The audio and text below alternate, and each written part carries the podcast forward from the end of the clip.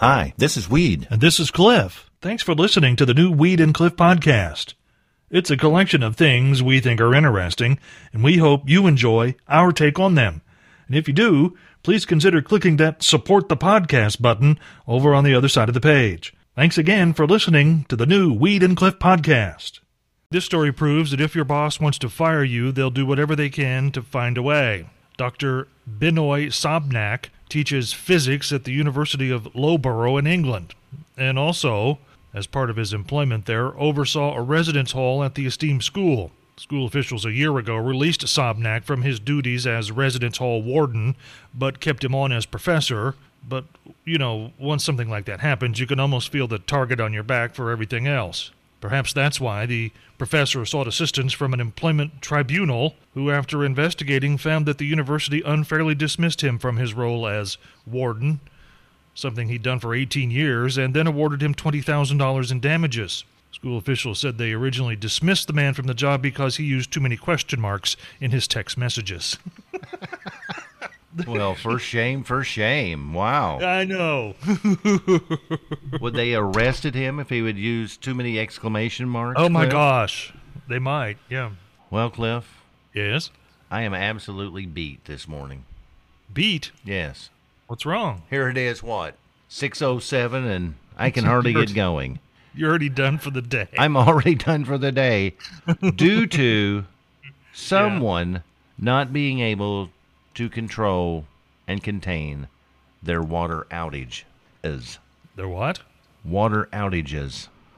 What's going on? Unexpectedly this morning at one o'clock. Yeah. I had to take someone outside to relieve themselves of some water. oh, oh, you mean the dog you are currently caring for? Yes. He had to go potty in the middle of the night. At one o'clock. He hadn't done yeah. this the whole time I've had him. And then I couldn't get back to sleep. Yeah. And this morning, Cliff, I feel like a whoopee yeah. cushion under the rear end of the universe. That's exactly what I'm feeling like. Well, let me ask you this. Yes. Uh, how much water did he drink before bedtime? A ton. That could have been the problem, right yeah, see, there. that's the problem. You need to uh, restrict his water intake, and you'll prevent that. Well, I didn't know that until you know just now. Now you know. Well, along those lines, Cliff, no uh, curse yes. words were spoken yesterday, but I know on my end they were actually thought a lot of. Uh, okay. Me and my tax preparer. Oh, oh, that okay. Yes. Yeah. Um, yeah nobody came to blows or anything, and no, yeah. you know, nobody's mad. But um, apparently, Cliff, all of the artists that I play here on Country 98.1 during the Morning Road yeah. Show, mm-hmm. I can't count these people as dependents on my taxes, and yet I think I should be able to, because when I play their songs, yeah, they receive money for it, right? So it's True. like I'm handing them money as a dependent yeah. And I should be able to take that off of my taxes. I had a whole list of all of our artists that I've played over the last year. Yeah. And mm. he said, no, you can't do that. But I think I'm right. Don't you agree, Cliff? Aren't you in my well, corner on this? I mean, the, they are, in fact, dependent on you in a small way to earn royalties for the songs. Um, you know that are played, but there are specific rules that would exclude them from being actual dependents on your tax return. That's what he said. See, like, do they live with you? No. Okay. Are they younger than nineteen? No. Okay, so there's the two things that throw that out immediately. Same thing he said. Yeah. See. there's a thing, you know, that's like actual real rules and regulations and then there's wishful thinking. My counter is, Cliff. Yeah. I would not object to any of them wanting to live with me. Really? I don't. I can't think. Well, maybe one Alan, or two. Alan Jackson. Well, he's too grumpy for me. He would complain about everything. Yes. and the one guy can't get his Nelson hat in Would be uh, yeah. Willie Nelson would be w- welcome to come. Weed, I wish I could tell you that this is a story that proves it's okay when cooler heads prevail, but since this is Florida we're talking about, it'll be more accurate to say that it's the dumber heads that are doing the prevailing. Last Thursday, a safety officer at DuPont Middle School in Jacksonville, Florida, heard the call over the radio and responded. A fight outside the cafeteria. When the dust settled, it was found that two girls had gotten into it. It was apparently a long brewing argument because one of the girls had just left the vice principal's office after having a discussion about what was going on. And as it turns out, there was one other thing. The girl who was the apparent aggressor in the incident, the one who had just left the vice principal's office, got some help from her mom. As police say, in the middle of the student melee, they found 34 year old Edith Riddle throwing punches at the other girl with her daughter. Police are fairly certain the attack was planned by both mother and daughter because mom showed up to the school for the meeting with the principal wearing a boxing glove. She showed up to the school wearing a boxing glove, sat through the meeting wearing the boxing glove, and then helped take down her daughter's enemy, throwing down with a boxing glove on her left hand. She said that she couldn't take it off because it was accidentally superglued to her hand. She's now, though, charged with felony abuse of a child using a weapon. I'm going to say, Cliff, if somebody shows up anywhere with one or two boxing gloves on, I'm it's, not believing their story if they say it's stuck on their hand. it's cause to become suspicious. Well, well, that would be my first thing here. Hey, this isn't you know, normal. You know, if you if you think about the, this vice principal, he's like, or she, there's something funny going on here, but I can't accuse her because I don't know what's going on. Excuse me, ma'am. Do you know you have a boxing glove attached to your hand? I'm going to have to unlace you here just to see if we can get to, to the bottom of can this. Can you show me the super? Yeah. Yeah. Of course, that's an awkward conversation too when you're unlacing people, Cliff. So how did that happen? Yeah, Cliff, in your news at seven o'clock, yeah. you mentioned the uh, new field, the new infield Gil Hodges Field here in town. Yeah pretty cool looking. Actually. It is extremely cool looking. Those in charge of that and making the decisions to do that should be very proud of themselves. I went uh, March the first, as a matter of fact, Cliff. Yeah. Took a good look at the uh, field. I was quite impressed by how beautiful it actually looks, all astroturfed up, the infield. And I remember yeah. standing there, Cliff, at the uh, main gate. Of course, it was locked down pretty securely. I couldn't get out onto the field, but boy, I wanted to get out there, and I haven't done this in years. I would have loved to have run the bases. And then I thought, don't kid base. yourself. You'll be walking slowly around the bases. But uh-huh. that, that field looks right. impressive, Cliff. it looks good enough to roll around on like a dog on the thing. Now, you know, don't do other dog things on the thing. Don't, don't do other dog things. don't do that on the turf. I want to thank this morning, Cliff, Ashley yeah. McBryde. Okay. for taking care of a major concern of mine. And right. uh, I wanted to say thanks because I've been looking around my house quite uh, often and for quite some time now, Cliff. Yeah. Thinking okay. about whenever I win the award for like DJ of the Year or selected to the Radio Hall of Fame, or let's just yeah. say, Cliff, by happenstance, I win a Nobel Peace Prize. Oh, yeah. I've I've been wondering of the different yeah. places in my house to put my hardware up so everybody can see it. And okay. I would have never thought of this, but uh, she's brilliant. As you know, she's won a ton of awards recently yeah. in country music. Mm-hmm. And she's put all of her awards, I love this, in her bathroom. And that makes really? a lot of sense, Cliff. if you win this, suckers, you want people to see them. Is that not true? Well, yeah. I mean, I, I, I was friends with a guy in Nashville years ago who worked at the local TV station there, and he had won several Emmy awards. Because Emmy awards are most of us think national Emmy awards, but they also give local Emmy awards. He put them all on top of his TV where everyone could see them in in the family room. Yes. Well, I had thought about putting mine in the uh, bedroom. Okay. But then the only person that's going to see it is going to be me. Because certainly you're not getting any traffic in your bedroom. So that's what I'm saying. She's brilliant because you put them in the bathroom, and yeah. if somebody comes over just for a brief visit, they're most likely going to hit the bathroom before they leave on go on their way. Well, and yeah, there my trophy there. That's true. I mean, yeah. there it is. So she's got all yeah. of hers in the bathroom. So like, here's the the CMA award for new artist that she won in 2019. Boom, right there. On the back of her toilet. Yes. Yeah. As you flush, she makes you stare yeah. at her winnings. That that's beautiful, Cliff. there, there should be a song about that or something. Well, Cliff, I'm considering taking a vacation this summer for the first time. Vacation. First time in five years. I'm thinking Wow. about it. But uh, as you and I have discussed before here in, when you were in the studio, my limit is about six hours. That's about all I can handle a car, and then I get a little. Uh, Oh, in the car. Yeah, yeah. that's right. I get a little squirrely Yes. after about six hours. so, the place that I had thought about going to Yeah. is just a touch out of my um, squirrel capacity for driving. Okay. I did not realize that Minneapolis, Minnesota was that far away from Princeton. It's ten and a half hours. Ten and a half hours? Yes.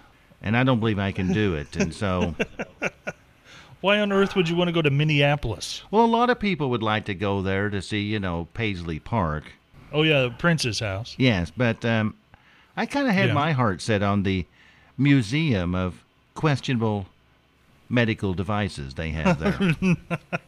You would travel basically 20 hours in a car round trip to go to a museum of questionable medical devices. That's the problem I'm having, Cliff, because when I went to their website, and I'm reading this right off Yeah. their website, it says yeah.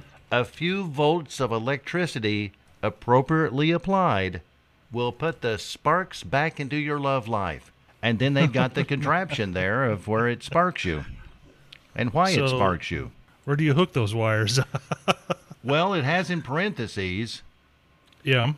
also cures prostate problems. So Oh, I'm okay. thinking that it's got a little blue got a little blue light on it Yeah. and a guy's holding the uh, mechanism in his hand. And so I'm thinking, Oh. is this worth a 10 and a half hour trip? I'm wavering. oh, no. yes. Oh, and if you click the picture, Don't click the picture, Cliff. Don't click it.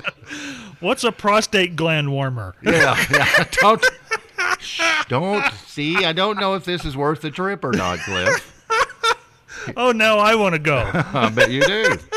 It would seem as though families of loved ones lost are frequently looking for a way to honor their dead relative in a manner that would be true to how they lived.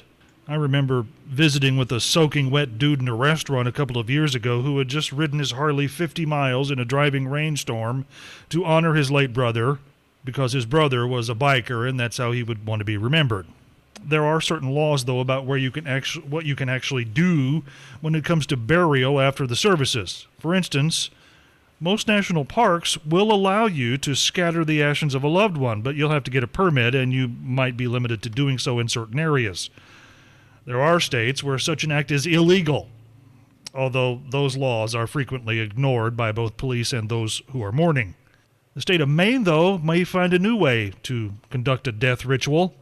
Lawmakers there considering a bill that would allow loved ones to honor their fallen family member in an open outdoor cremation. That means, of course, building a massive bonfire and putting the body on top before lighting it, aka a Viking funeral. Have they passed that? No, they're they're still talking about passing it. It's not a an official law there yet. I like the idea, though, Cliff, really, when you think about it. Really? I think it's kind of cute. Well, apparently there's only one place in the country where you can actually do that legally now. Uh, it's in Colorado, and it's a pla place open to the public, but they only do it 12 times a year. So you have to be one of the 12. I discovered this morning one great thing about being here in the studio at Country 98.1 all by yourself, day after day, week after week, Cliff. It's been almost a year, hasn't it? Yeah. April 2nd, you said, was our anniversary date. So, uh, what is the uh, great thing about being there all by yourself? You can do things by yourself that you would never do if there was another human being inside the same room with you. And Uh, during like the what? news at 8 o'clock when you were Yeah. going at it there, Cliff, I, uh, Yeah. I was sitting here with my uh, shirt pulled up, looking at my belly button and looking at my belly. And, Why? Well, I noticed uh, while I looked at my belly that I appear to have acquired some, let's just say, undesired weight change. Just, just. I wouldn't call it Okay. fat, It's Yeah. just a little weight change that I'm not desiring to have, and I think I'm blaming it all on this COVID thing, Cliff, because Uh, I've been. know, a lot of people, uh, a lot of people ha- have experienced that. is that true, or are you trying to make me feel better? Oh no, I'm not. Well, do you think I'd try to make you feel better? Well, no. Foolish no, me. I've I've seen people I've seen people post on social media uh, the number of sizes of pants or whatever that they've gone up in the past year. So yeah, it's happening. Absolutely. so people aren't though posting on their social media their shirts pulled up, looking at their bellies, right? No, no one's posting pictures like that. Should I do that on our Facebook page this morning, Cliff? Uh, I suppose. I mean, I can't stop you because you're out there by yourself, so you can do whatever you want. But I, but uh, I would recommend not. You think that's 'Cause no one? No one, yeah, no one wants to see that. Okay. It's almost been a year since you've been in our studio doing the Morning Yeah. Road Show. I got to looking around in here, and if you walked in right now at this very minute, you would notice Yeah. nothing has changed in this room. It's exactly the same. and so I'm sitting here thinking maybe we should Yeah. pizzazz this up just a little bit. You mean like the decor of the studio? Yes, because eventually, Okay. at some point in time, possibly, maybe, who knows what's going to happen, but we're thinking anyway that we'll start having guests come back around on the morning road show. Okay. Like the guy with the funny hat, you know, from the Shriners that usually comes in, Rick. So I'm Oh, yeah. thinking this, Cliff. yeah. Mm-hmm. You will know the answer to this. Okay. I want this room to be inviting to our wonderful friends who come in and talk. I just don't want them to be very comfortable when they're in here. You're like you want them to come in, but you don't want them to stay too long. Uh, Exactly. So I'm okay, that, makes that I- makes sense. Well, you know, it's just like a house guest. So I'm Yeah. thinking, Cliff, Yeah.